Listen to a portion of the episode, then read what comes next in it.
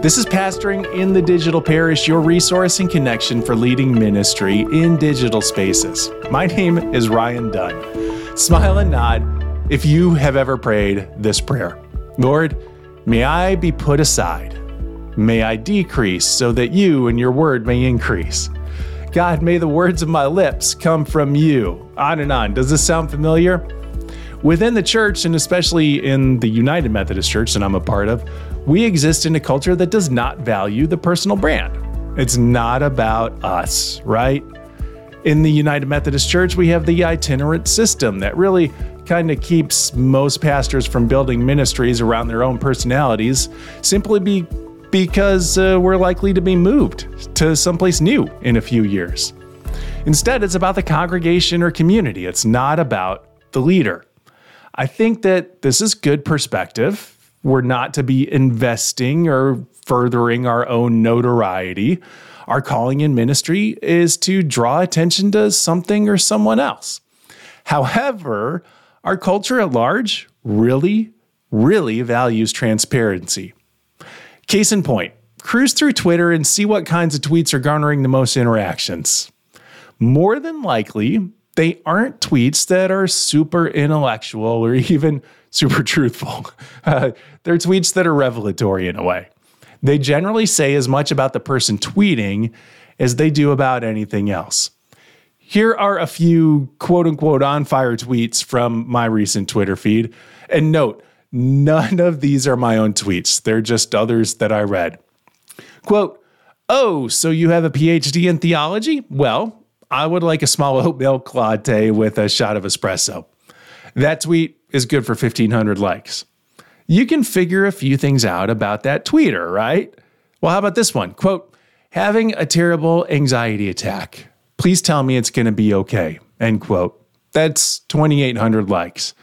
You can probably fill in a few of your own, especially since I was running out of tweets I felt comfortable reading in this space. I'm not recommending that you air all dirty laundry on the social sites. That practice is fraught with trouble for sure. But right now, we do want to consider how easy it is for other people to get to know us. Are we revealing enough of ourselves that people who might be wanting to know more about our faith communities are able to get a sense of who we are as leaders in digital space? The practice of revealing ourselves can be termed as branding. And those who lead in digital spaces are actively involved in branding. Now, hear me out for a second. I know in the faith world, we're uncomfortable with marketing terms like brand. Marketing terms smell of money and capitalism and the things our faith communities often have uneasy relationships with. So just indulge me for a moment as I reorient our understanding of what marketing and branding are. Mike Kim, who was a previous adjunct professor on this podcast, listened to his session. He notes that marketing isn't just about money or making a sale. He says marketing is opening a relationship. So, while marketing is not something we're really comfortable with in the faith world, we certainly are interested and comfortable in opening relationships. In fact, many of us would define faith as a relationship, wouldn't we? So, this is why we need to consider branding in ministry. Branding is a form of marketing in which we represent who we are. We all have brands, both personal and institutional. When someone cruises through your Facebook or LinkedIn profile, they are formulating your brand. In the same way, when someone cruises through our church's website or Instagram posts, they are also mentally formulating a brand. What I've found in talking with various ministry leaders is that those who garner the most attention in digital space are very intentional about sharing their brands. So, let me run a little scenario by you to help encapsulate this. I have a couple favorite t shirts. One is just a plain black t shirt, slightly worn at the sleeves. It's probably a little bit faded. It, it, it's character, but maybe not much class. It's comfortable, but not particularly notable. Maybe people think that this black t shirt is cool. Maybe it reminds them of a t shirt that they have sitting in a drawer. But nobody ever asks me about my plain black t shirt, it has never provided the opening of a relationship. My other favorite t shirt is a concert t shirt. It sports the logo of a band called The Descendents. And while the Descendents have been around for a long time, they're not a household name. They're a niche band, and they're not for everybody. That being said, four out of five times I sport this t shirt in public, someone speaks to me about the band. The shirt is an immediate supplier of rapport for those who are into the band as well. The people who recognize the shirt and the logo are quickly able to deduce that I'm someone that they might be comfortable speaking with. I once wore the shirt in a Rethink Church video, and though only a few letters of the band's name were visible, I got comments asking if that was a Descendent shirt I was wearing. That speaks to both the ability of a visible brand to spark the opening of a relationship and to the power of consistent branding because people were able to see just a bit of the band's font and deduce that I was wearing their t shirt.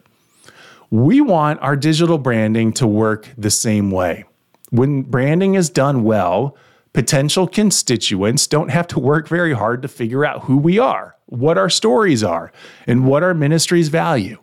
It seems the digital ministries growing and engaging well are those that can communicate their values repeatedly. The issue for many of us is that we brand like a plain black t shirt. We seek to be comfortable, but not particularly notable. Our motivation for this is often rooted in good intentions. We don't want to turn anyone off. But while we do that, we also make it unintentionally hard for people to figure out who we are and what we value. And in digital space, people aren't willing to vet, invest a lot of energy in figuring out our values before moving on to the next site or profile. As leaders in digital space, we have to push open our boundaries on accessibility a bit, at least in regards to offering people a sense of who we are. People need people. We know this in ministry. Even online, people need people. When we comb through our social media feeds for minutes on end, we're impulsively searching for a personal connection to someone else.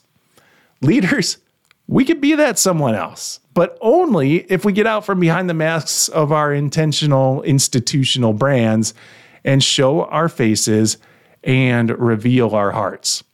This implies that when we're producing content on behalf of an institution like a church or ministry, then we not be shy about revealing that this content was made by an actual human being with a name, a face, with preferences, hobbies, etc.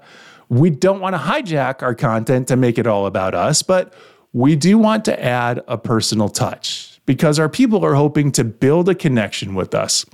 Show yourself in your content whether that be by mentioning some personal interests or planting some interesting hobby items in the backdrop of a video or by placing yourself in a story. Get your face out there. When we're making content on our own behalf, we want to move past the face to the heart. There's a, a new epidemic out there, and it's one of loneliness. In 1985, American adults reported having about three confidants. Less than 20 years later, that number had dropped to two confidants. Today, it's lower. Similarly, in 1985, 36% of American adults said they had no close friends outside of their family. 20 years later, that number jumped to 53%. What might it be today? In the book Bad Religion, Ross Douthat points out that there's a trend now to outsource our confidant type relationships. Where we once leaned on our friends for emotional support and advice, we're now more likely to pay a counselor or therapist to fulfill the same function. We still express a need for confidants and advisors, but we're less able to find them. As we think about the future role of ministers, there's a real need evident in these thoughts and statistics. Ministers have a calling to step into the roles of trusted advisors and confidants. There are at least two ways that we can begin fostering trust in those who might be looking to reach out and begin the process of relationship building with us. First, we need to reveal a few things about ourselves.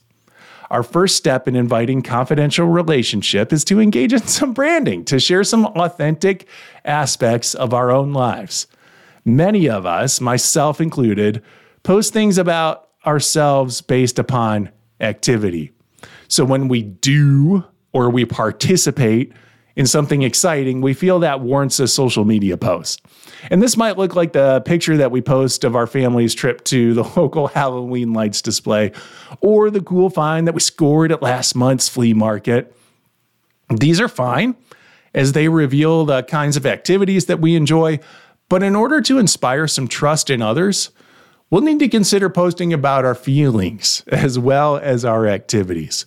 Posting about the things that make us happy or troubled will go a long way in revealing who we are and communicate that we are individuals who are comfortable with feelings. Reverend Adam Baker of the Gathering Now in St. Louis is someone I see doing this really well. Reverend Adam consistently makes it a point to share the things that he's grateful for, the things bringing him joy, the moments which seem to suck the life out of him as well. And the result of that, though I've sat in just a few synchronous conversations with Adam, just a handful of occasions, I feel as though I know Adam well. He's someone I can approach. Here's an example. Says Adam, quote, after full days like this, I sit on my back porch as my family plays and laughs inside, small dogs barking at our kids to remind them of their importance.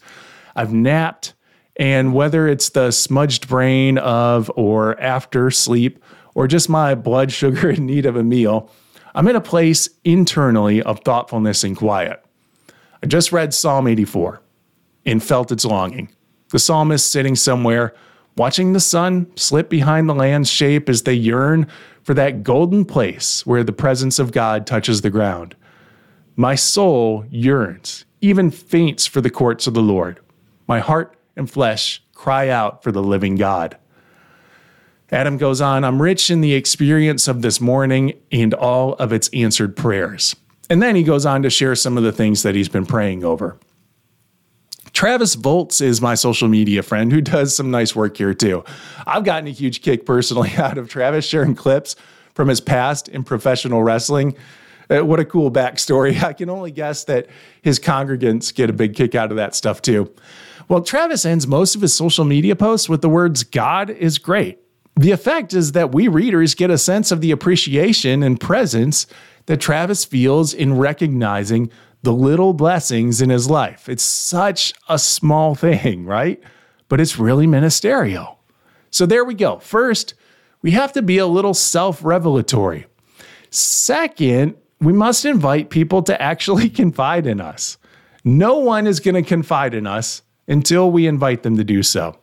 I'm still working out on how we can invite confidential conversa- conversations through digital space, but a couple ideas including include holding online office hours where we're accessible for chat or hosting virtual prayer sessions and then using those as opportunities to follow up on conversations begun in that space. My friend Reverend Ann Bosarge of the Online Chapel does this really well. Every few weeks, I get a message from Reverend Bosarge letting me know that she's checking in and asking how she can pray for me. It's a comforting message to receive, and I'm sure that she garners many responses to those messages. Perhaps the most important thing we can do is to simply be aware of the need. People are isolated, increasingly so, and we as ministers in digital space have a unique position to meet this need.